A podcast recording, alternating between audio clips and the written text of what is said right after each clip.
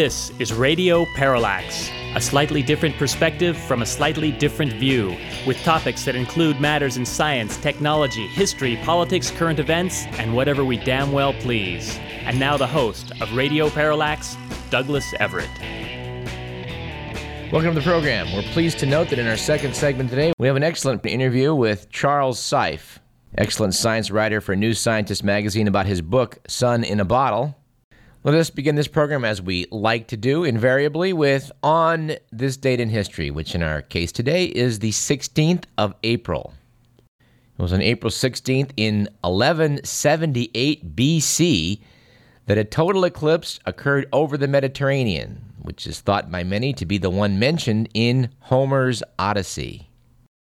A few millennia later, on April 16th in 1503, on his fourth and final voyage to the New World, Christopher Columbus gave up on finding a passage to India, having been uh, having bumped up against the Isthmus of Panama.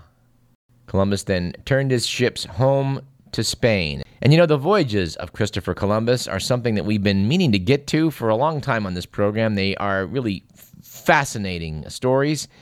And, uh, you know, mark that for something we're going to try and get to in the spring or summer. It was on April 16th in 1863 during the American Civil War that 12 Union ships loaded with men and supplies made a dramatic nighttime run past heavily fortified Confederate positions guarding the river town of Vicksburg, Mississippi. The maneuver gave Ulysses S. Grant the advantage he thought, and Vicksburg would fall in July. It marked one of the two turning points in the Civil War. And if I'm not mistaken, the two, the fall of Vicksburg and Gettysburg, occurred on the same day in July of that year. It was on April 16th in 1917 that Vladimir Lenin, leader of the Revolutionary Bolshevik Party, returned to Petrograd after a decade in exile. He took the reins of the Russian Revolution. This came just one month after Tsar Nicholas II had been forced from power when Russian army troops joined a workers' revolt in Petrograd, which is now again known by its old name, St. Petersburg.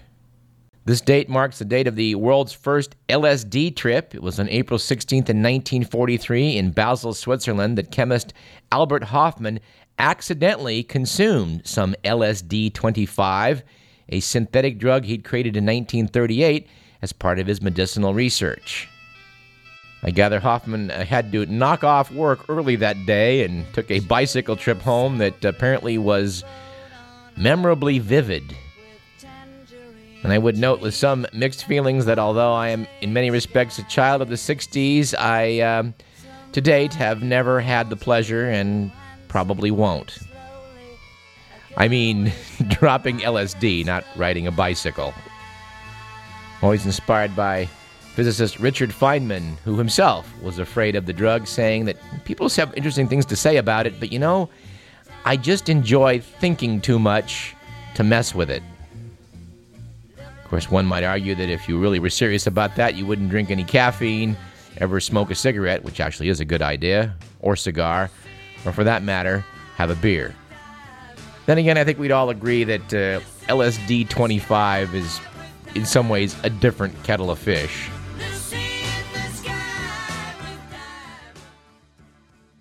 And although it didn't happen on this date, it in fact was on April 15th in 1770, certainly a red letter day for students everywhere, the scientist Dr. Joseph Priestley, in an addendum to one of his scientific papers, mentioned a clever invention the rubber eraser. And he instructed readers as to where they could go buy one. And it was 120 years ago today the greatest comedy actor of all time, Charlie Chaplin, was born. Actually, it's kind of a good anniversary for English comedy because also sharing this birth date in 1921 was actor Peter Ustinov, and in 1922, author Sir Kingsley Amis. And I would add that I finally got around to taking uh, the well regarded, uh, light-hearted uh, novel Lucky Jim when I took my trip this summer and I would uh, would note that it's a pretty darn good read.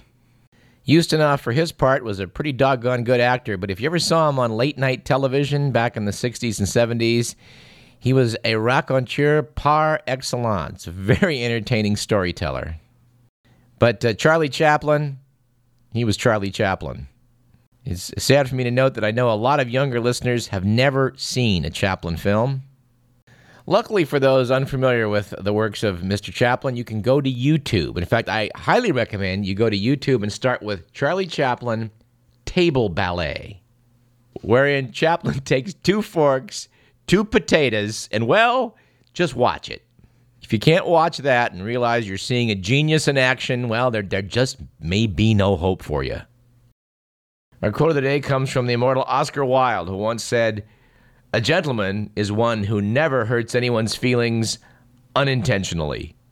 Our quip of the day comes from the equally immortal in his own way, Frank Zappa, who said, Most rock journalism is people who can't write interviewing people who can't talk for people who can't read. Our joke of the day is as follows Three bulls are out in the field talking about the fact they just heard that the farmers bought a new bull to come join them. First bull says, Boys, I've been here five years. I got 50 cows. I'll tell you what, I'm not giving up any of them. Second bull says, That says it for me too. I've been here three years. I got 30 cows. I don't know where he's going he's not getting any of mine.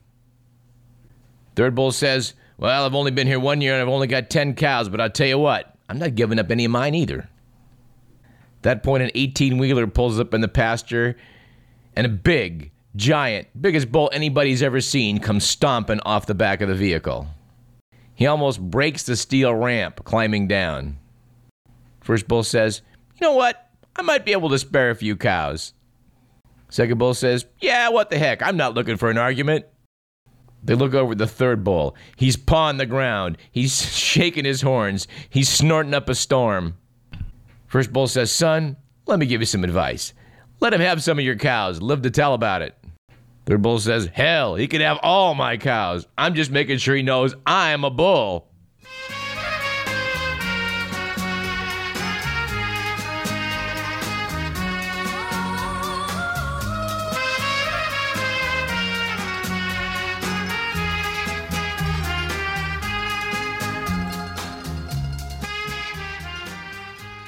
Our statistic of the day is as follows the AIG bailout has reached $186 billion and counting. That makes it significantly greater than the gross domestic product of the Philippine Islands, which house 96 million people. All right, let's do the good, the bad, and the ugly.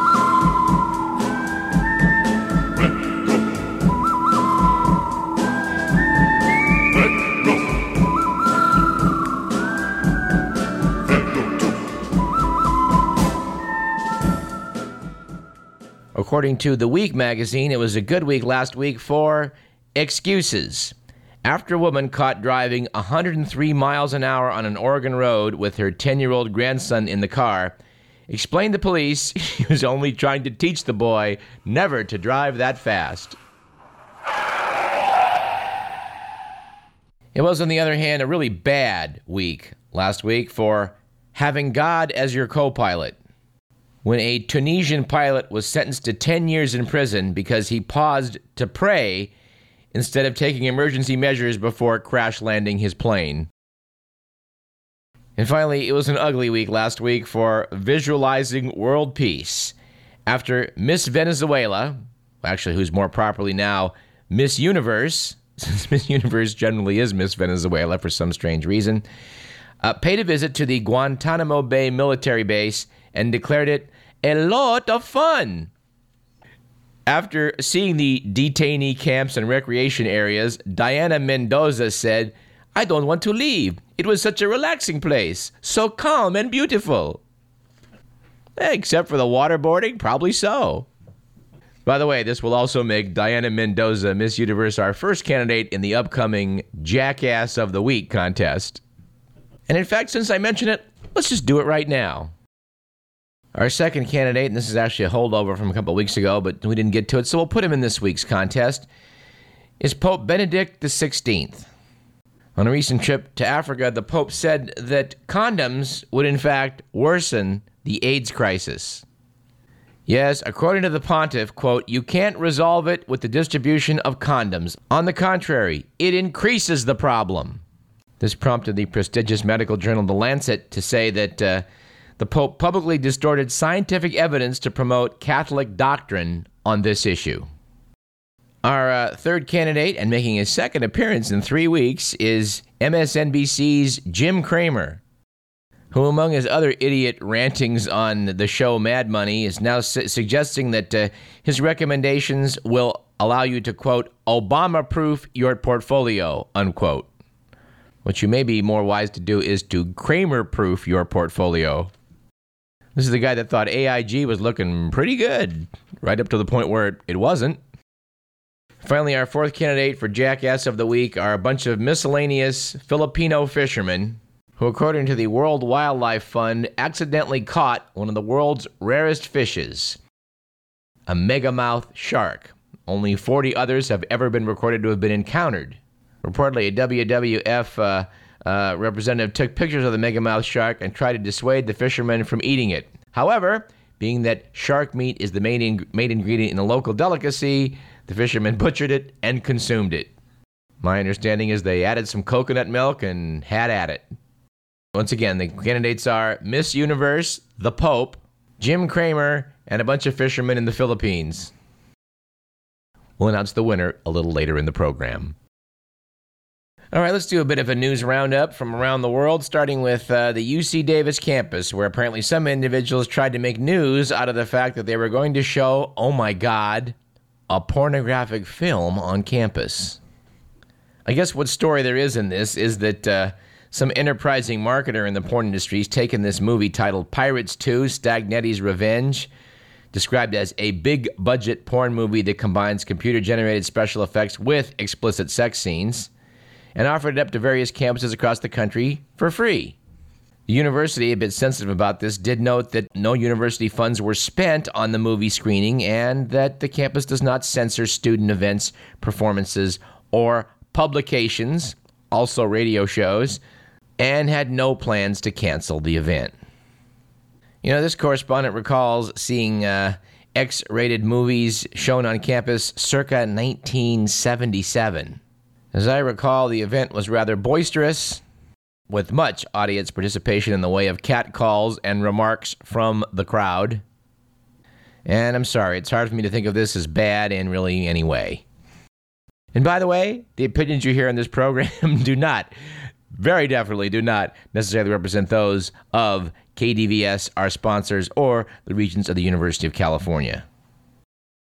Of course, it's nice to note that the new administration appears to be uh, trying to mend fences with Russia, who I think I think has every right, in geopolitical sense, to, to be a bit miffed about all these weapons being pointed at it, when it seems clear that it has not, in fact, misbehaved for quite some time. And speaking of crossing borders, uh, drug violence seems to be uh, continuing on in a dull roar south of the border in Mexico.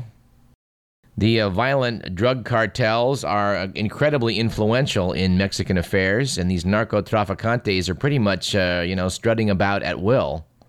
In fact, the risk of having a destabilized Mexico is quite real. Um, State Department officials looking at what's going on are ranking Mexico about on par with Pakistan currently in terms of inherent instability. Well, what's finally getting some traction in the news media is the fact that all of this violence going on is fueled by drug money. That's true, but the market for the drugs is here in the US of A.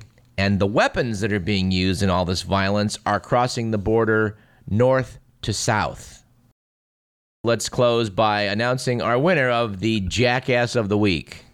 We have to admit we can't make up our minds, so we've had to award a tie. The, uh, the co winners this week are Miss Universe Diana Mendoza, who had the following to say on her blog. This week, Guantanamo. It was an incredible experience. All the guys from the Army were amazing with us. We visited the detainees' camps and we saw the jails where they shower, how they recreate themselves with movies, classes of, classes of art, books. It was very interesting. The water in Guantanamo Bay is so beautiful. I didn't want to leave. It was such a relaxing place, so calm and beautiful. Yeah, as bad as that is, though, that's every bit equaled by the Pope when he says that the use of condoms increases the problem of AIDS in Africa. This, of course, is not medically factual. It has been proven that condoms are useful in the prevention of the spread of the HIV virus. So there, there they are, the Radio Parallax jackasses of the week.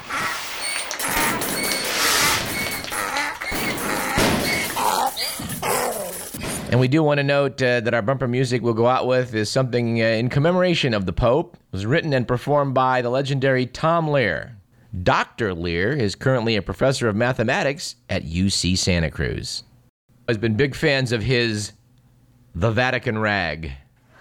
You're listening to Radio Parallax. I'm Douglas Everett. Stay tuned. First you get down on your knees, fiddle with your rosaries, bow your head with great respect and genuflect, genuflect, genuflect. Do whatever steps you want if you have cleared them with the pontiff. Everybody say his own Kyrie eleison, doing the Vatican rag.